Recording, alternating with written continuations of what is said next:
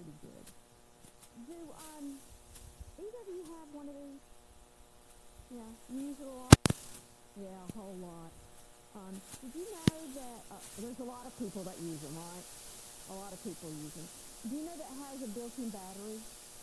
Yeah, and but the problem is it doesn't last forever. Okay, because uh, it just doesn't. Nobody's that smart yet. That would be kind of cool, wouldn't it? Uh, so uh, the thing is, when the battery does get low, you have to what? You have to recharge it. Okay, so which means to charge it again.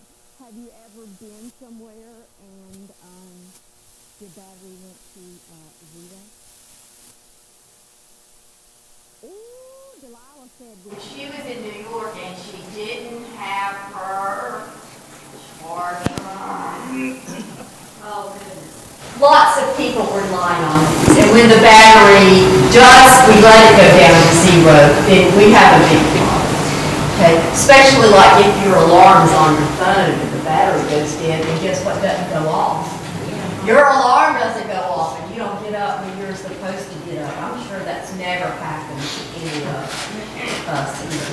You know, people need to be able to recharge their batteries too. Okay?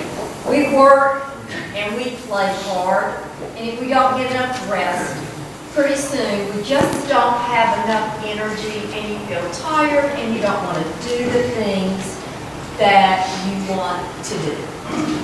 Okay? Even Jesus had to recharge. Jesus traveled in his ministries all over Galilee, preaching, driving out demons.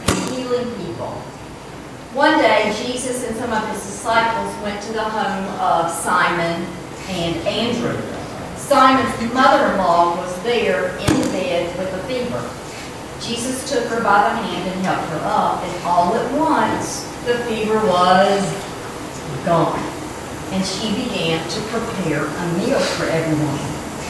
That evening, many people came to Jesus to be healed of all sorts of diseases and demons. The whole town gathered at the door to watch. That was probably a really long day for Jesus. Jesus got up before sunrise the next morning and he found a quiet place to pray and recharge his spirit. When Simon and the others woke up, they found him and said, Everyone is looking for you. Jesus had recharged his batteries and was ready to go. He said to them, Let's go to the other towns and villages so that I can preach to them too.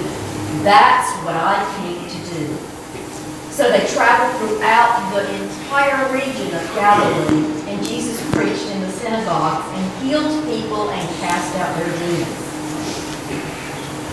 If Jesus thought it was important for him to recharge his spiritual batteries, it's also important for us to do that too.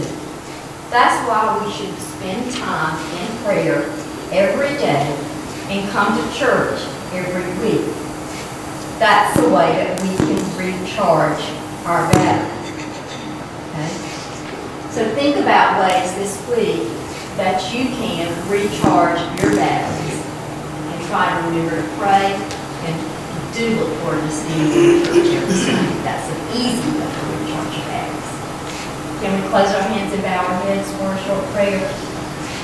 Dear God, help us to remember that just as our bodies must be renewed by proper rest, our spirits must be renewed by spending time with you in prayer, Bible study, and worship.